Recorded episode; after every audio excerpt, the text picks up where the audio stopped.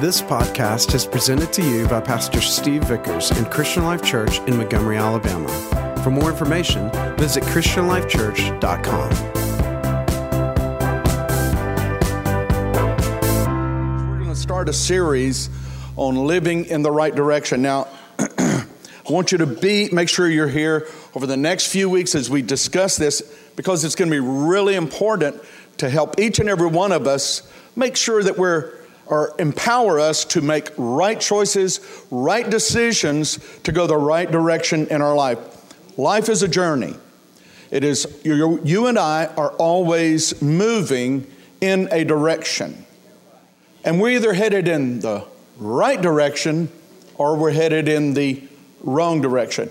Now, the thing we don't want to do, and some of us have been there, but we don't want to wake up one day after years of life and realize we have been headed in the wrong direction. You know, it is said that who cares if you hit the bullseye if it's the wrong target?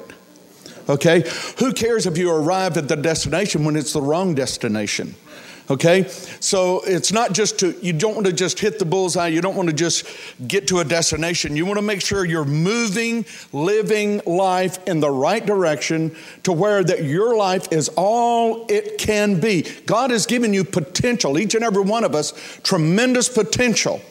But if we move our life in the wrong direction, if we move according to circumstances or pressures, and we let those things shape and form us, if we let them limit us, then we wind up going in a direction that is not going to capture who we were made to be and what we were made to be able to do. And I'm not just talking about, uh, you know, being a good Christian. That is a part of it. That is at the core of who we are. Now, our lives, the reason we have problems with this is, and trust me, you know, if you do, you're not alone. You're in the vast majority of people. The sad thing is that there's a lot of people my age that are in. I'm in my. Uh, I'm in my uh, life, and uh, there's a lot of people my age that are still searching or still wondering. And if you ask them, you know, how, how is life? Well, you know, it's life, you know. Uh, they don't, they're not where they want to be. If you ask them, say, well, did you arrive where you wanted to be in life? There's a, most people would say, not really, but you know, I don't even think about that. In other words, I'm living with the unhappiness. I've learned to be happy with this unhappiness. Uh, the reason it is difficult for us to make right decisions and right choices and go right directions many times is because life is not simple. And lots of times, you know, you go to a seminar or, or you read a book or something, or you, somebody teaches you something, or you hear a phrase. You know, sometimes people they break down very complicated things and make them very simple, and that's, of course, what you have to do in teaching. But the trouble is sometimes it's oversimplified. And then when we run out and try to do it, you know, we've been to the seminar, we've been to the meeting or whatever, and we go out and try to do it, all of a sudden it just doesn't seem to fit. And we start trying to do all these things. We got all these great goals and plans or whatever it may be. And we're now going to be, you know, we've been to a motivational thing and we're all ready to do it. And we get all those things together and we start trying to work it. But it doesn't take long before we realize it seems like I have no ability, no control over my life, and I'm being forced, and this is just the way life is, and we throw those things away. And after a while, we get to where we don't want to hear anybody tell us how to live uh, the life we were supposed to live. It's because it's very complicated and our life is complex. There are always, in every one of our lives, there are tensions against us there. We're being pulled in many directions. You're never pulled in one direction. You're pulled in a lot of different directions. Some of them are pulling you towards what you should, the direction you should go, but a lot of them are pulling you away. Sometimes even loved ones, their words, their actions, their desires that they believe are good for us can be pulling us in the wrong direction. Now, and here's what we've got to understand it is yours and my choice as an individual, our choice, my choice, your choice, that God holds us responsible for.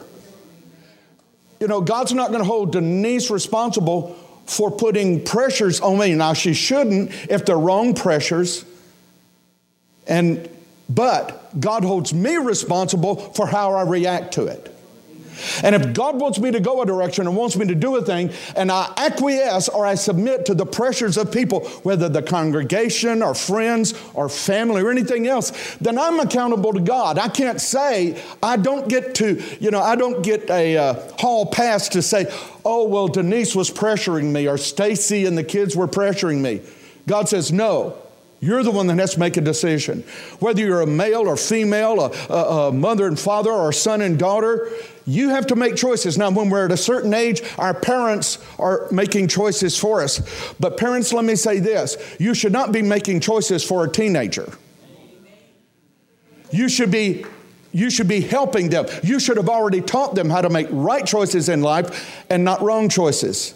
And you should be able to talk with them. And you certainly don't make choices for a kid in their 20s. If you're doing that, somebody's, no, I'm not going to say it, but you've got a problem, all right? Now, I have to make my own choices. I have to decide the direction I'm going. Now, if you could view life, your life, as a, a, a little boat, okay, you may want to call it a big ship, I know, guys. But anyway, you're a boat just for sake of the story. You're in a, a canoe. Your life is a canoe going down a river, and it's a fast moving river. Now, some of you may think that, you know, boy, it takes forever when you're young, it seems like it took forever, you know, for days to pass. I remember in school, oh, it was so long, you know, from, from Monday morning to Friday afternoon. It took forever to go through that to where I, Friday afternoon came and I had a weekend. And the weekend went like that. It seemed like I stepped out of the class door, you know, and all of a sudden it was Monday morning again. You know, it was like, what happened to the weekend? But as you get older, man, all of a sudden you realize, man, time is moving quick. Life is moving fast. I'm 60, almost 67, and I'm telling you what, it seemed like yesterday I was a teenager. Uh, a guy posted, a friend of mine, he and I, he was, we were on the football team together, and uh, I was a quarterback, and he was a running back, and he posted on Facebook uh, our, our team picture. And I looked on there, and some of the guys are not even alive today. Uh, but uh, and our coach that was the coach, he's not alive today. But I looked at that and I looked at myself and I made this comment on Facebook. I said, I wish that I could talk to the guy wearing number 10 and give him some advice about life. You know, I, and I looked at myself and I thought, man, you hadn't got a clue right there of what's ahead. And there was a whole lot of choices I'd like for him to make different or have made different, you know, but thank God for Jesus. Can I get a holy grunt or an amen? Amen. You know, it can be very confusing and difficult to make life choices. Let me go back to the illustration. Your life, if you can view your life as a canoe going down the stream, and the stream has got a pretty rapid current, because I promise you, life is moving at a very fast pace. Parents, those kids are not going to be kids very long. What you're going to do with them, how are you're going to help them, you know, don't put off parenting until you get where you want to be. Because while you're getting there, they're passing their time where you can affect them. And here's the thing if you don't affect them, somebody will. All right, so take advantage of it. But also in your life, quit putting off what you want to do. Quit putting off what you need to do. Quit putting off what you know to do. All right?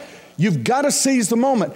And that canoe is being taken down that river. All right? Now, you can put the paddle in. You can either go with the current Go with the flow of this world, go with the flow that is around you.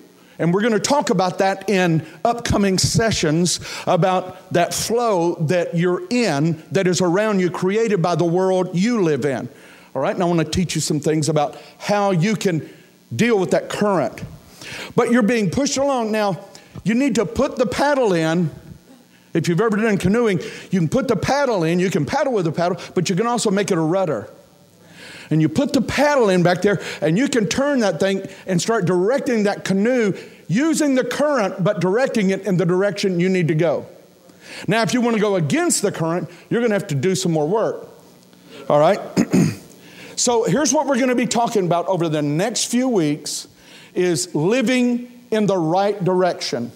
And literally what we mean by this is that when you get at the end, when your canoe arrives at its final destination, that you can look back over your journey that you took and be able to say, man, it was good.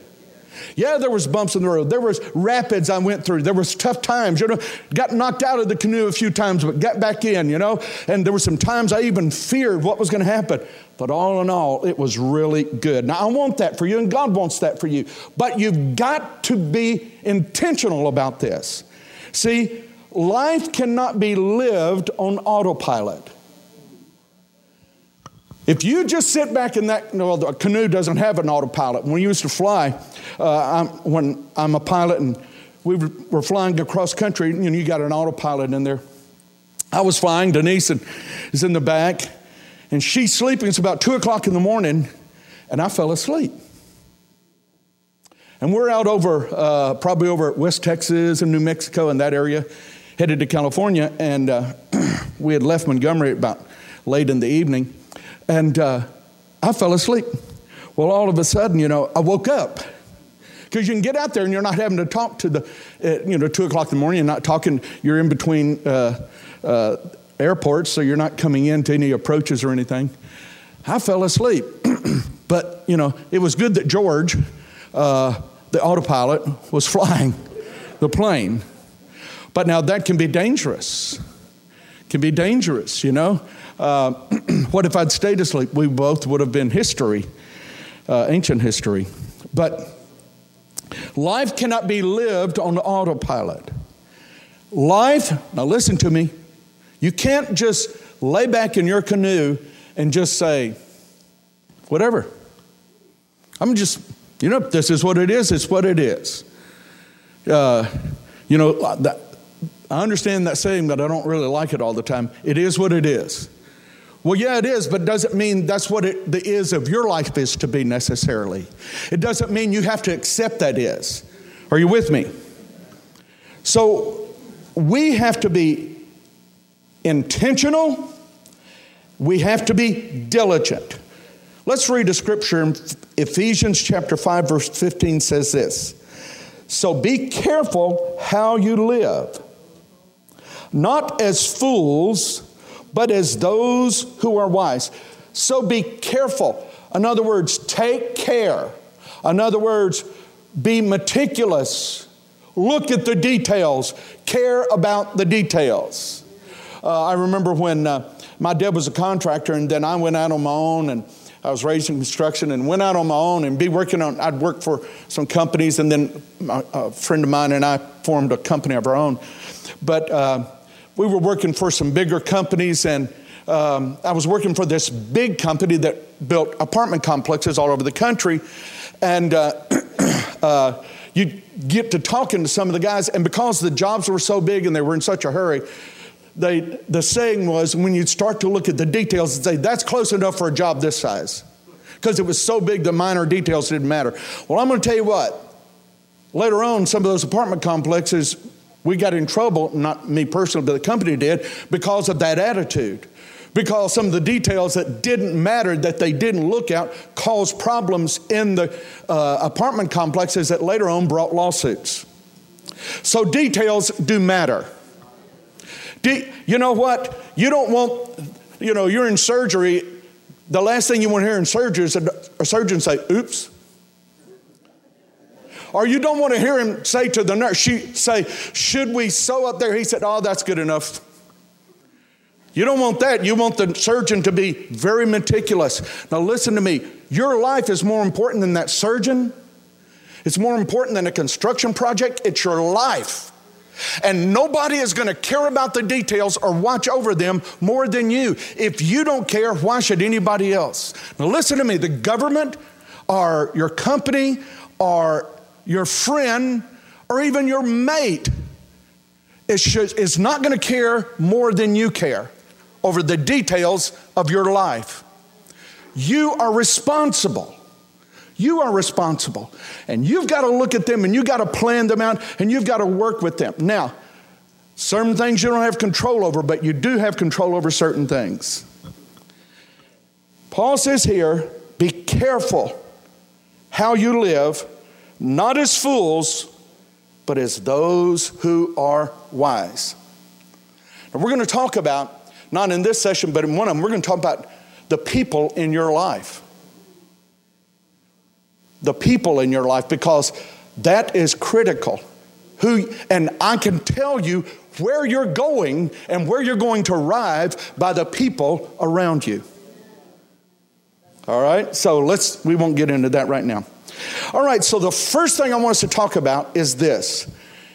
It, and you might want to write some things down. Our first principle that we're going to talk about today is the right purpose. The right purpose. Everybody say the right purpose. Now say it out loud. The right purpose. Okay, the right purpose. Now, what is the right purpose? This is your why. This is your why. What I mean by why? Uh, purpose means is defined as the reason for something to exist. This is the reason why you are here. This is the reason why you're on earth. You're not on earth only because your mother and your father had a passionate moment. That's not why you're here. That is biologically why you're here, but that is not why you are here. You're here, you were born into this earth, you came into this earth for a purpose. Somebody say with me, I am here on purpose. Say it again. I am here on purpose. Okay, it's so important that we get a hold of this. This is the why of your life. And I cannot overemphasize to you how important it is for you to personally discover your why. If you don't discover your why, other people will give you your why.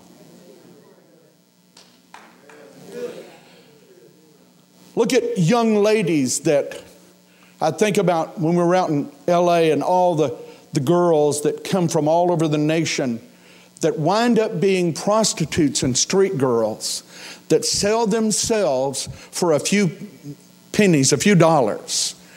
Wonderful young girls, and if you sit down and talk to them, I mean, the stories would not be, well, my mother was a, a, a, blank and my grandmother was a blank, and that's just what we've always been. No, you'll find a lot of them came from good families, good homes, raised in church. They went out looking for a dream, trying to pursue something. 20,000 young people every month move to Los Angeles from around the world, 20,000 every month. They get out there in search of a dream, but all of a sudden, circumstances begin to dictate to them. And before you know it, they go from pursuing a dream, and this is my purpose, to all of a sudden their purpose is servicing men. And their whole life changes, and it goes a direction and a course. And they become something they never wanted to be. How does that happen to somebody? Because nobody helped them at an earlier point in their life define their purpose that settled a why in them, because that is the stick driven in the ground, the stake in the ground that tethers you to who you are. And you say, well, they just need to get saved. See, that's the thing that bothers me about Christians because we want to just say, oh, just get saved. That's the same thing that Jesus said when people walk by a hungry person says, be blessed. Well, they don't want to be blessed, they want to be fed. See, but that's Christians. Well, just get them saved. They just need to get saved. Well, you need to understand what that means, and we're going to talk about that okay? Because you can be a Christian, but if you don't know your why, then you're susceptible to the why of this world. And listen to me, there are predators everywhere that are determined to make you or give you the why they want you to have. All right, usually when we talk about why in life, when someone says the word why, we usually associate it and use this term, why did this happen to me? Or why hasn't that happened for me? That's usually how we use why. Why is that? because we tend to focus on our circumstances rather than our purpose. We are focused on the circumstances of our life rather than our purpose, and we tend to react to circumstances rather than respond to a purpose. Let me tell you, those that understand the principles of life, that understand how to mobile, manipulate and use people, they understand this principle totally. The enemy is a master at it.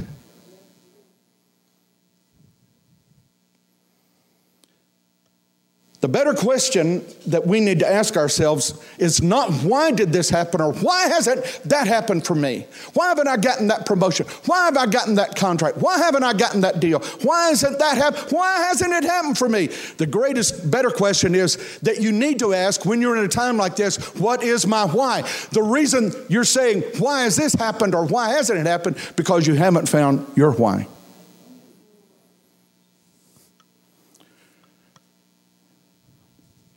It is said that when, listen to this, you might want to write this down. This is a truth in life. When you discover the why, the what becomes clear.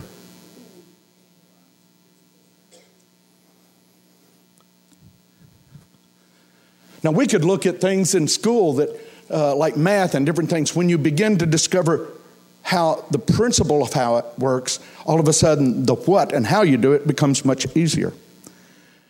We must, or we, uh, let me rephrase that, we all need desperately to define our why because it defines us. It defines us.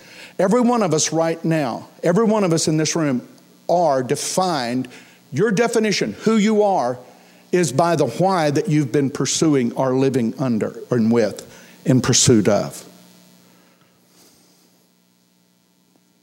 How many times have I heard some lady sit and talk to Denise and I that's been a, a wife and a mother and all this time and 30 years into marriage, she looks at us and says, I don't even know who I am.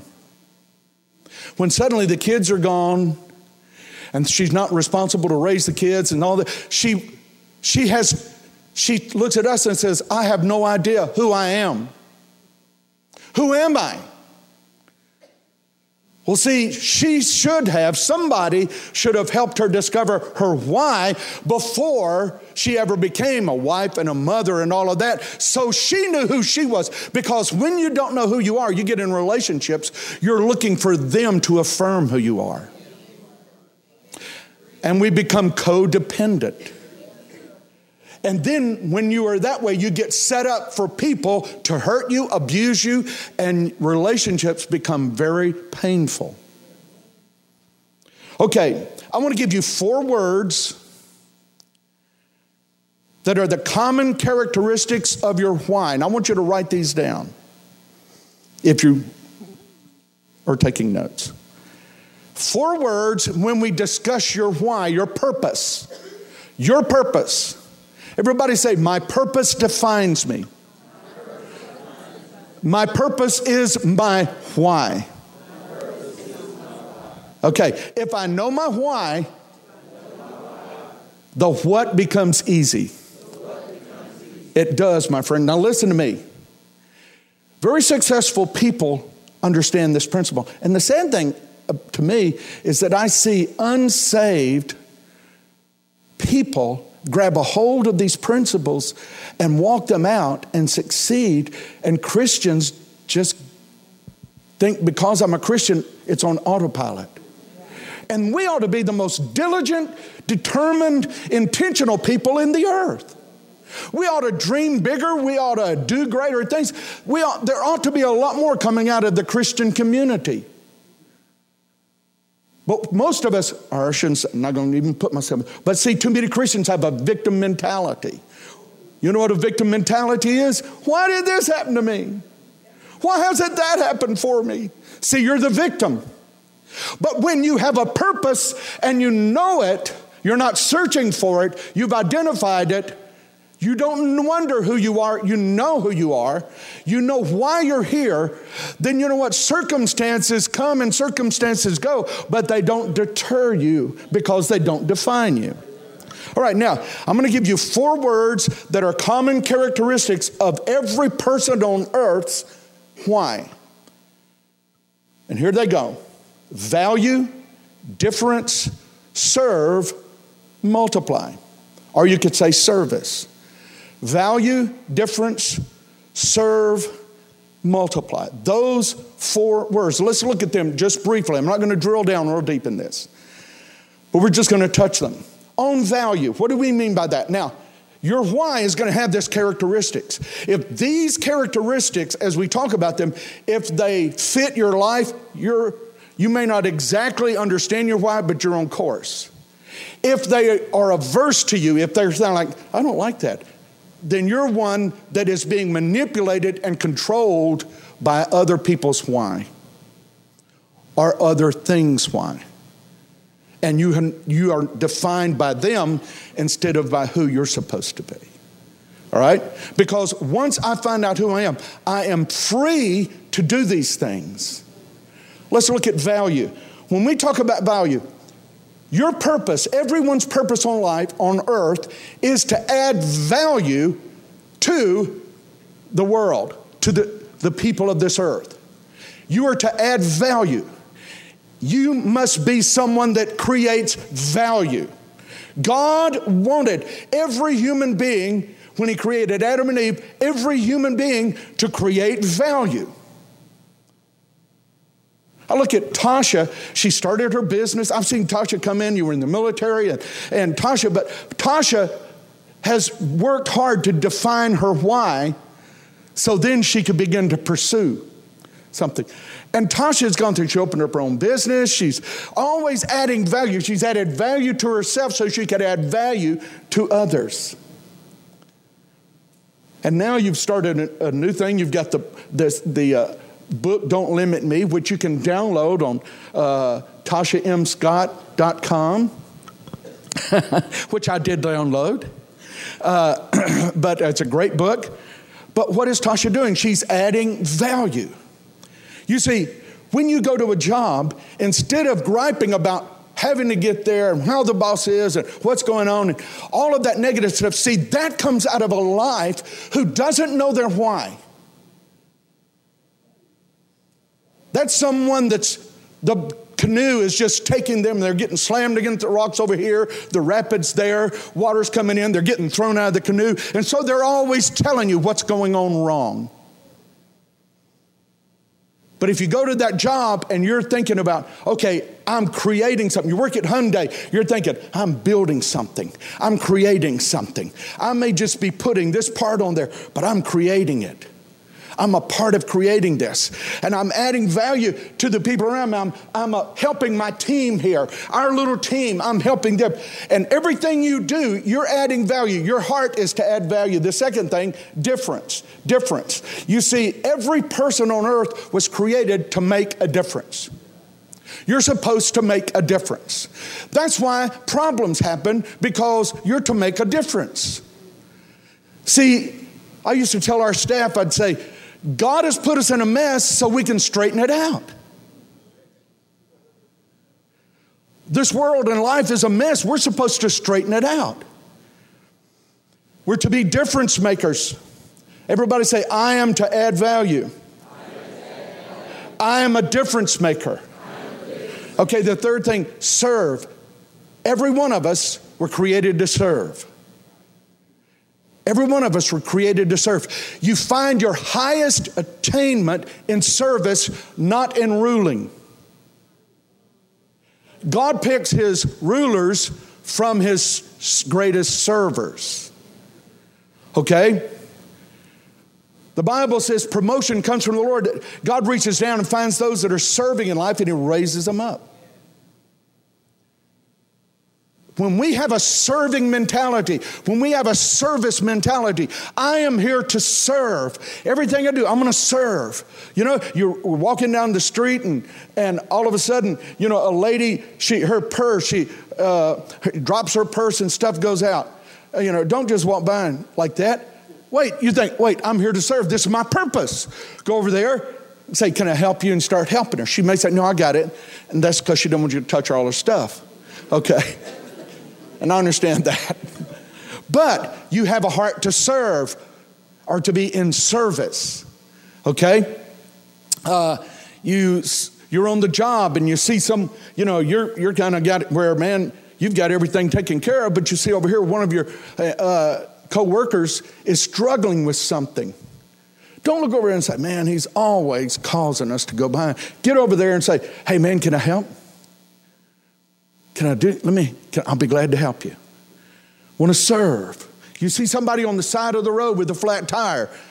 Don't ride by. Say, I got a cell phone. You know, stop. Say, can I serve? Can I help? You say, I don't want to spend my life doing that. Well, you've identified the fact that you haven't found your why.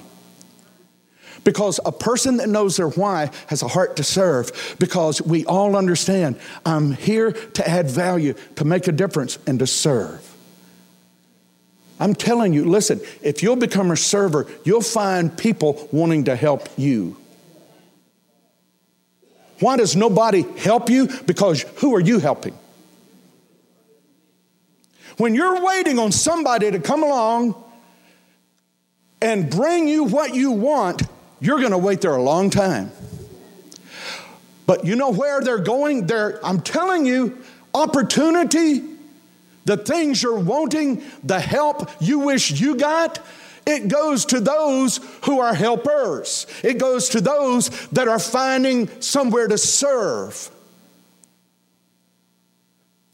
Listen, every job I ever had, you know, I didn't understand these things really, totally, but when I was a young guy, jobs I got on, I did these things without and didn't understand it. But I would do it. But you know what? And people would say around me, some of my friends would get, down. why they pick you? I mean, I don't understand why you're the one that the, the boss wants to, uh, you know, make his assistant or they give you this promotion and all that. And I knew, I said, I didn't understand it, but I said, I don't know, you know, and everything. But I did know this there was a difference between me and them. I got on that job, I'm working, I'm working hard, and I'm finding where I can help. And when I've done my job, I'm helping do somebody else's job.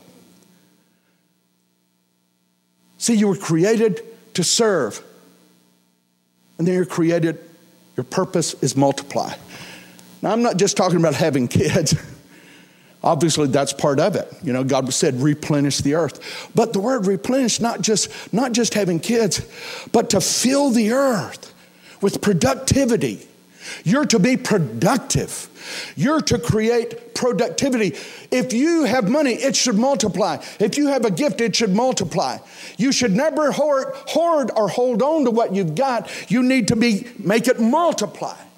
And the only way anything multiplies is by giving it out. What you hold, you lose. What you give, you gain.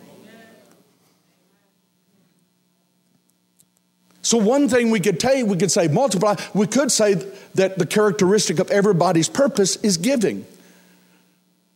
But the reason the characteristic is giving is for multiplication. God, if you look when God created Adam and Eve, one of the words he used there is he said, multiply. Be fruitful and multiply. Multiply. It's a command of God, it is what we're to do. How can you be a Christian and not multiply Christians?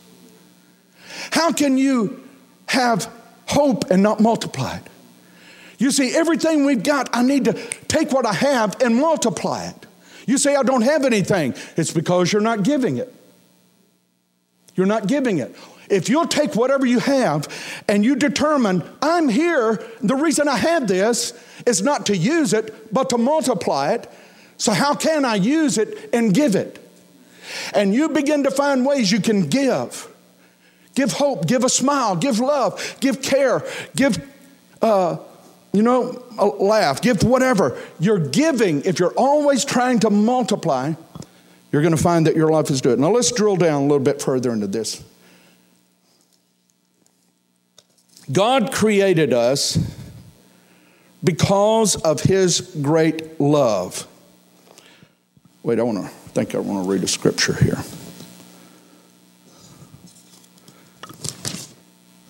Yeah, before I do this, I'm going to read a scripture in 2 Corinthians chapter 5.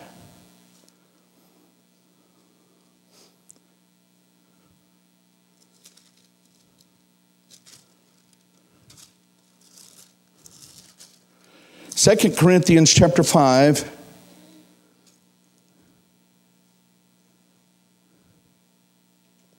Okay, we're talking about our purpose. Living in the right direction starts with having the right purpose, the right why. He died for everyone so that those who receive his new life will no longer live to please themselves. See, you didn't get saved to keep from going to hell. You got saved to demonstrate and live out the purpose of God in the earth. Let me say that again. God did not save you to keep you from going to hell so that you won't go to hell. That's not the idea of salvation. Sure, there that is a part of a fruit of it, but that's not the purpose of it. The purpose of it is that you might demonstrate, that you might become a vessel, you and I might be instruments of the purpose of God in the earth. And in doing that, we're going to act like Jesus because Jesus lived the right purpose. And the Bible says he came not to be served, but to serve. He did not live for himself, he lived for the Father. All right, now, it says, he died, Jesus died for everyone so that those who receive his new life, talking about Christians, will no longer live to please themselves. Instead, they will live to please Christ who died and was raised for them. Boy, that's kind of like the acid test of whether you're a Christian or not. Everybody, it's one thing to say, Oh, I believe in Jesus, it's another thing to live for him. The devil believes in Jesus, but he's not living for him. All right? All the demons believe in Jesus. All right? I believed in Jesus when I was cussing and fussing and fighting and drinking and all the stuff, you know, doing drugs and everything. I believed that, uh, you know, sure, yeah, Jesus is the Savior. He's the Lord. He died on the cross, yeah. But was I living for Him? No. I was living for me. Let's look at this. God created us because and out of His great love and for His purpose on earth. The church is here to be a declaration, not of Christianity, but of the purpose of God in the earth. Our lives find their greatest fulfillment when we are living for God. But how does that look when actually lived out in daily life? All right? I think this. I think to really live out God's purpose in the earth, when we're really living for God, Bible says, you know, um, it's easy to know who's saved and who's not saved in the book of John, First John. John says it's, it's easy to know who's really a Christian, who isn't. It's not just those who say they are. He said, many will say they are, but he said they're not. You remember Jesus said, many will come to me and say, hey, Lord, I've, I love you and I've done all these great things in your name. And he'll say, depart from me, I never knew you. See, it's not important that you know the Lord, it's important that he knows you. And he doesn't, he only know, the Bible says he knows those that are his. We want to make sure we're His.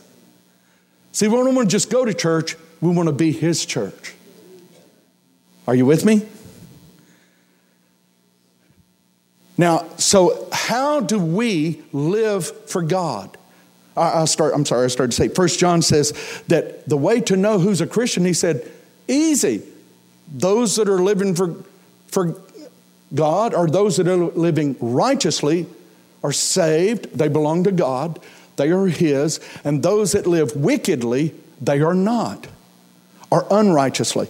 Well, let's, you know, that is a religious term or a Christian term that is a good term, but we can put it over here where it's a bunch of, you know, oh, well, we consider this wrong. Another group says, well, no, we don't consider that wrong.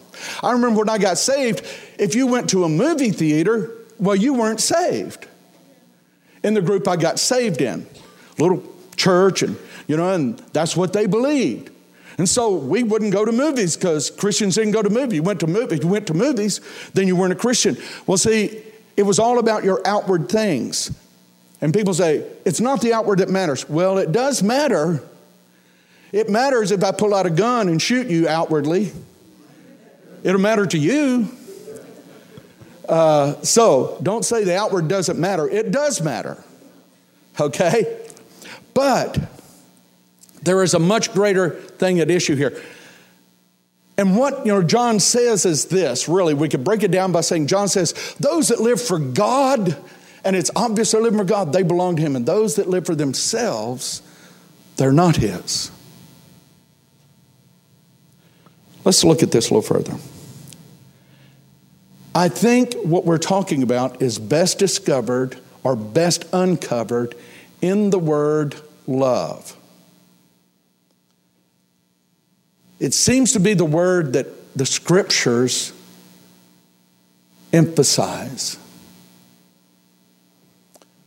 When Jesus was asked, What is the great commandment? he said this Love the Lord your God with all your heart, soul, mind, and strength.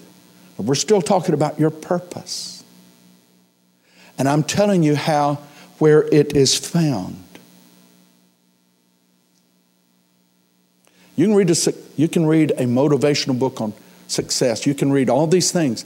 And I'm telling you, there's some good stuff there. The only trouble is, you see, you may be, you may go, be going down to the performance shop buying all these parts to make your vehicle into a race car.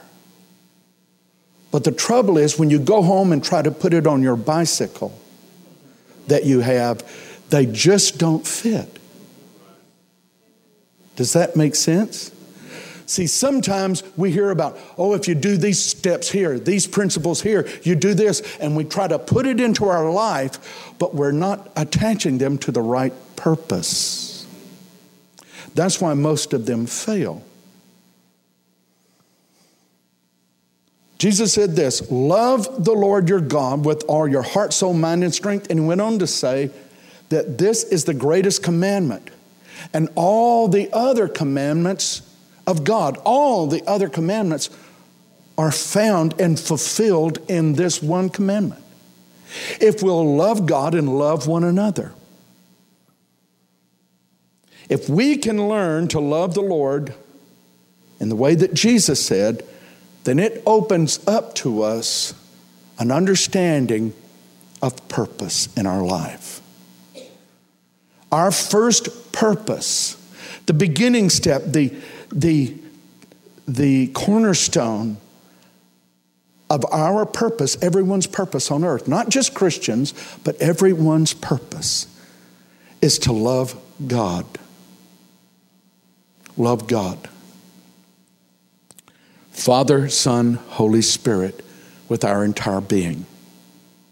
Now, I'm not talking about loving God with our human love. We're talking about loving God with the love that God has given us. I remember when I didn't understand these things very much, I was just a new Christian, and God spoke to me about, started dealing with me about pastoring in a, one day. And I told the Lord, I said, God, I can't pastor because a pastor should love his people. And God, I struggle. I, I feel like I, I just love Steve and I'm trying to get out of that. And, and I've spent my whole life just loving me. And I was ready for God to say, That's right, you dirty dog, you filthy animal. I've been wanting to talk with you about that. I'm so aggravated with that about you. And here's what the Lord told me He said, Don't worry. He said, I'll love them through you. And boy, that set me free. But you see, everything that God says when He talks about loving your enemies or loving your friends or loving just period, and even loving Him, He's not asking us to try to do it our own. He's asking us to let Him love through us. Let's look at that. The Bible says that the love of God, in the book of Romans, says the love of God has been poured out. Literally, it has flooded a tsunami. The love of God has come like a tsunami into our heart by the Holy Spirit.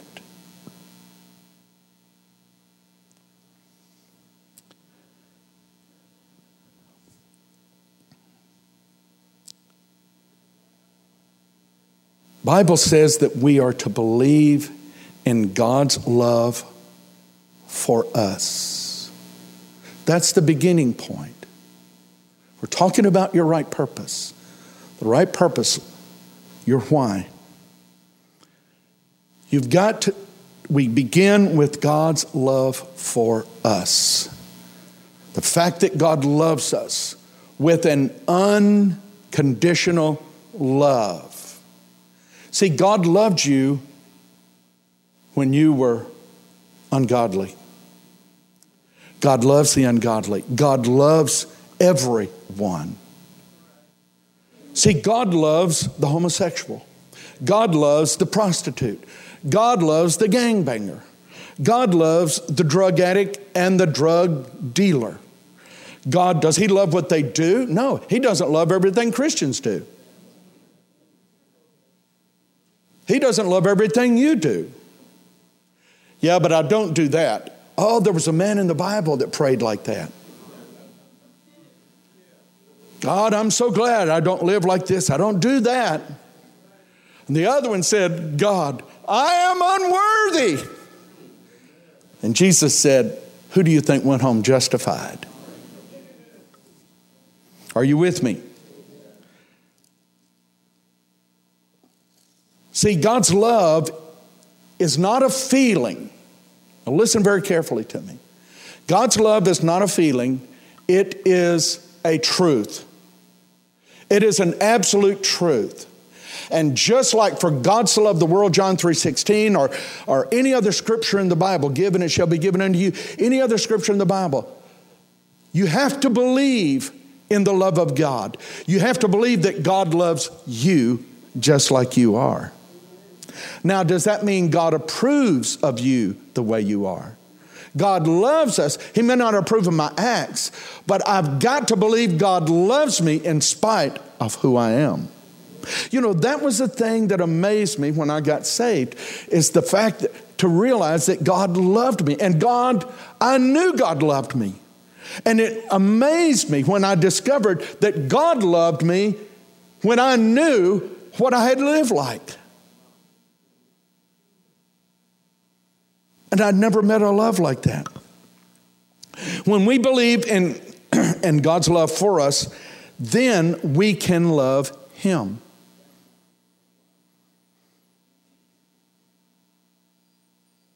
I really want this to happen in this church. I want this church to be overwhelmed with the love of God.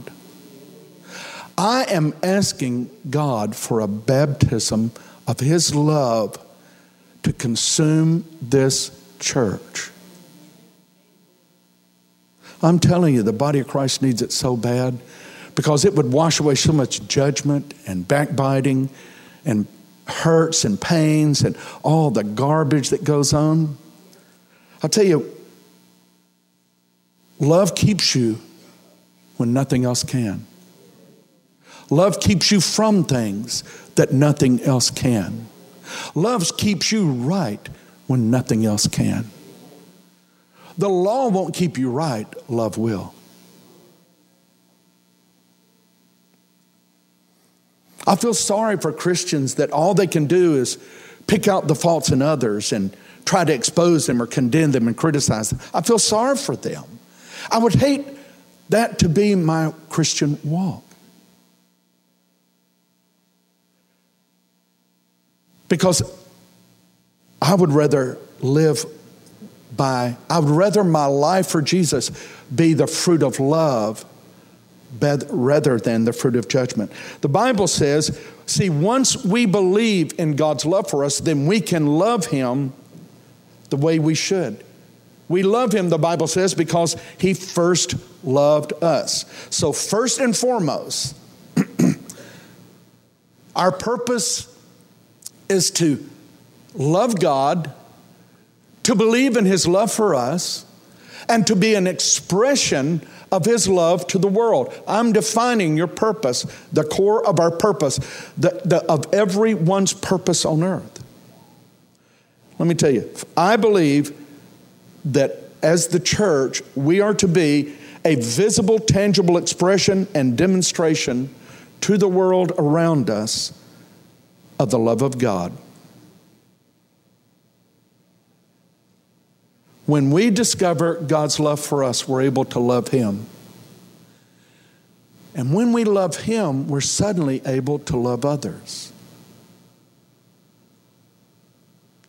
Not just people that love us, not just people that we like, but also people we don't like. You know, I love people I don't like.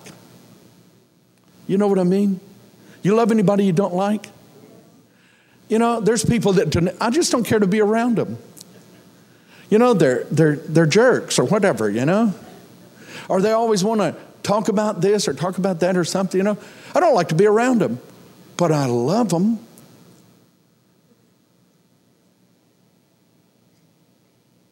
Now, when we discover God's love, we're set free to love others.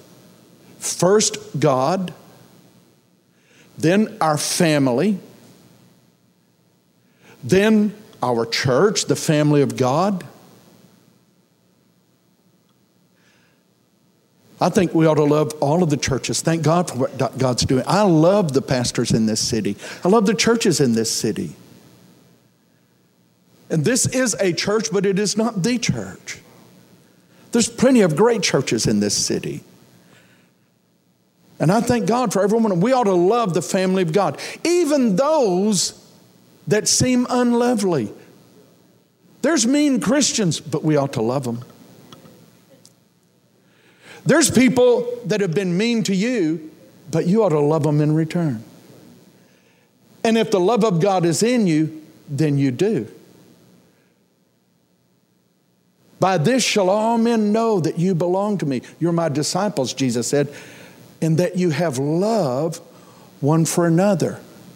Yeah, but they don't love me. Who cares? God loved you when you didn't love Him. Didn't He? So all of a sudden, you're greater than God? God loved you when you didn't love Him, but you can say, I don't love this person. I'm not going to love them. They've hurt me. They've done this. I'm not going to love them. You choose that. You know what that is? To do that, I've got to push the love of God out of my heart. And my friend, that's a dangerous thing to start to do. Because when you push it aside, when you push the love of God aside, something else is going to come in. And here's what happens we begin to shrink, shrivel up into ourselves. I've seen Christians that because of what other Christians have done, I remember especially when I was young, a young Christian, I would look at these people and they were bitter, hard, they were hard as stone, their hearts and their life, very hard. Why? Because they could tell you, they could run down a grocery list of people that had done this and said this and hurt them and all this. All in the house of God.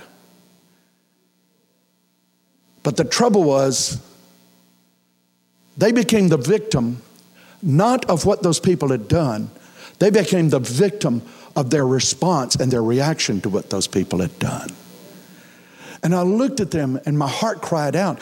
And I remember sitting in a, the little church and listening to this some ladies that talked to me about, oh, you know, all that, trying to warn me about Christianity and how Christians are and all this. And no, they don't all have angel wings. And those aren't halos, they got horns holding those halos up. And all this stuff. And that's not angel wings, man. Those are bat wings, you know, and all this. And I mean, you know, you, and as a young baby Christian, they were filling me with all this stuff. And I remember I remember when they talked to me and they said those things, and they could tell me how this one did this and that one did that and all this. And they're talking about people in the church sitting on the other side of the aisle and, you know, doing all this and don't, don't, don't, don't get around him, don't get around her, and all that, you know. I remember as a baby Christian, it literally, I literally, I can remember it as well as it happened just now. I can remember sitting on that pew and I'm doing like this, and those two ladies are right there behind me, and they're talking to me. And I remember I got physically sick in my gut. My gut literally felt sick. And I remember, I didn't understand it, but I remember the Holy Spirit saying, Shut this out. And He said, Son, I'm showing you the danger of what can happen if you don't guard your heart. And I remember sitting there and I said, Oh God, please help me not to ever allow that to happen in my life. And not long after that, Denise and I were with um, the makeup.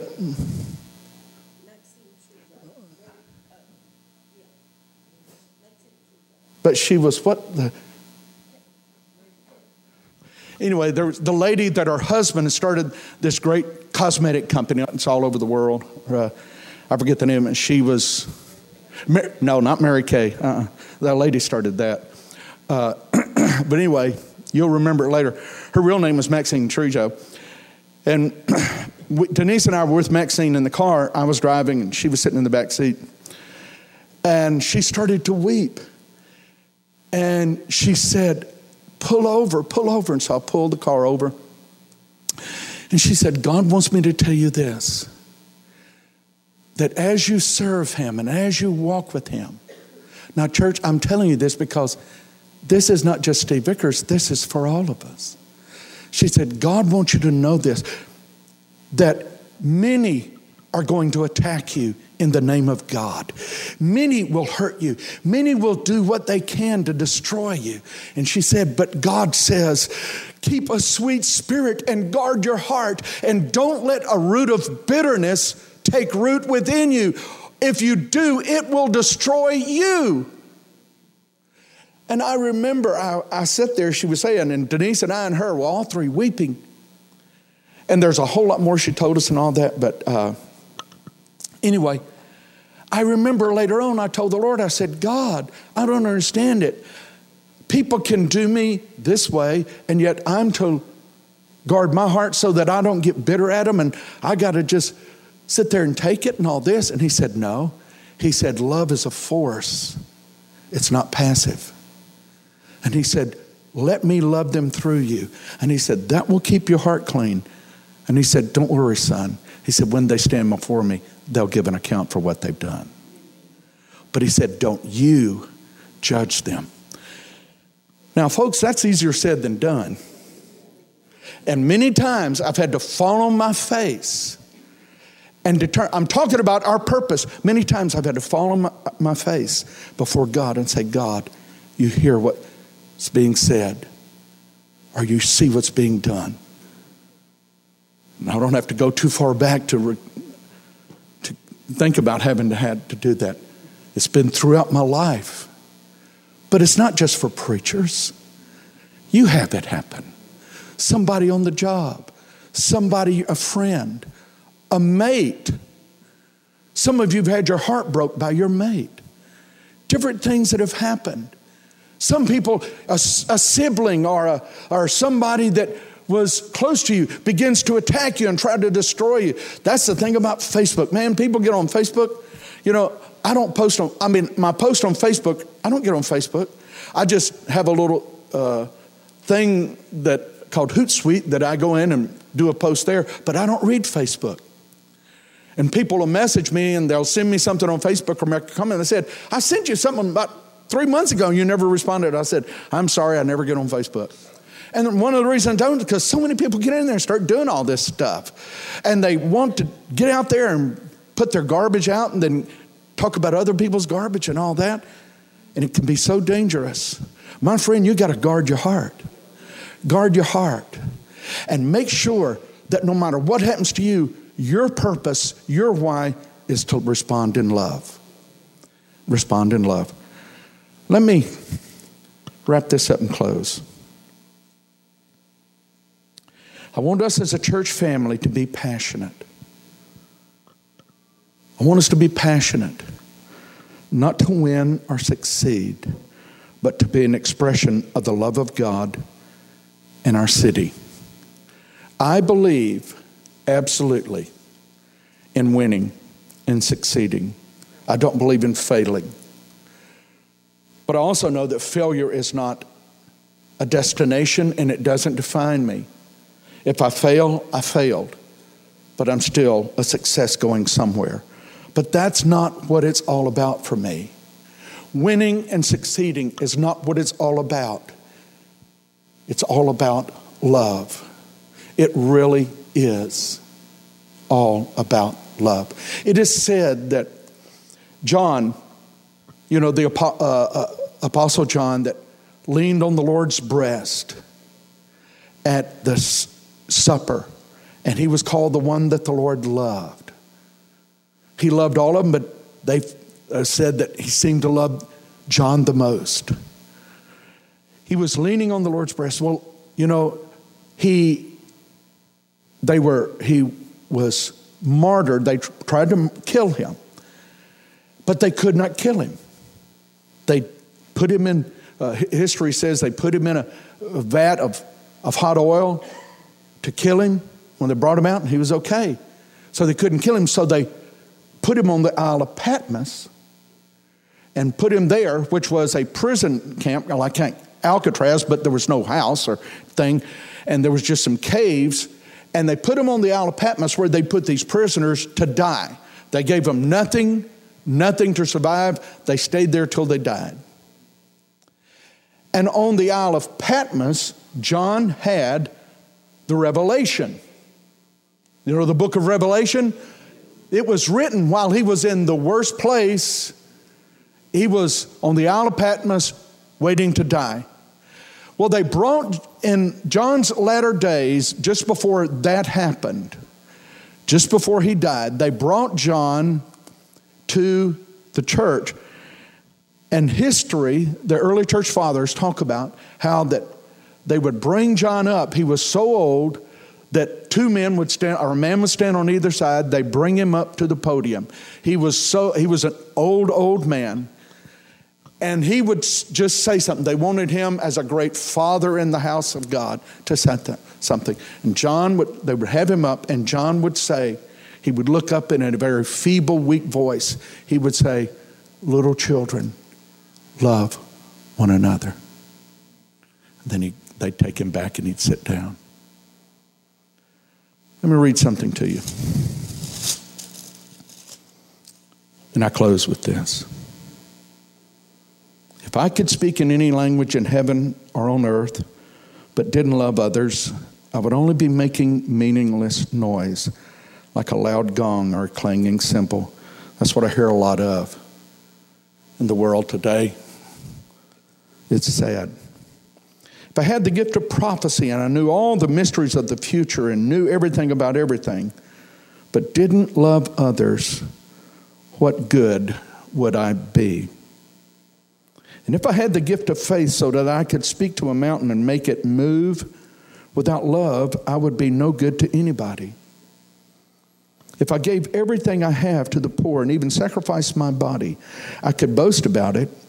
But if I didn't love others, I would be of no value whatsoever. Love is patient and kind. Now, we talked about this our purpose. We said you must have the right purpose, and that is your why. And your why defines you. It defines you. And we're saying that your purpose ultimately is love. It's the love of God to be an expression of the love of God. So, literally, we could put your name in there, or I could put my name in there. Steve is patient. I'm working on it, Denise. I'm having to work on it. And I know I need to work on it. Steve is patient and kind. says, Love is patient and kind. Love is not jealous or boastful or proud or rude. Love does not demand its own way. Love is not irritable and it keeps no record of when it has been wronged. It is never glad about injustice, but rejoices whenever the truth wins out. Love never gives up, love never loses faith. It is always hopeful and it always endures through every circumstance. Love will last forever. Let me go back and read this the way we sh- can read it, and I invite you to do that sometime in your private time, but I'm going to read it the way I need to read it. Steve is patient and kind. Steve is not jealous or boastful or proud or rude. Steve does not demand his own way. Steve is not irritable, and he keeps no record of when he has been wronged. He is never glad about any injustice, but he rejoices whenever the truth wins out. He never gives up, he never loses faith. He is always hopeful, and Steve endures through every circumstance. Steve will last forever, and we will. We'll live forever somewhere. But prophecy and speaking in unknown languages and special knowledge will all disappear. Now we know only a little, and even the gift of prophecy reveals so little. But when the end comes, these special gifts will all disappear. It's like this when I was a child, I spoke as a child, I thought as a child, I reasoned as a child. But when I grew up, I put away those childish things. Now we see things imperfectly as if in a poor mirror. But then we will see everything with perfect clarity. See, we like to give opinions about things and state facts, and we don't know squat.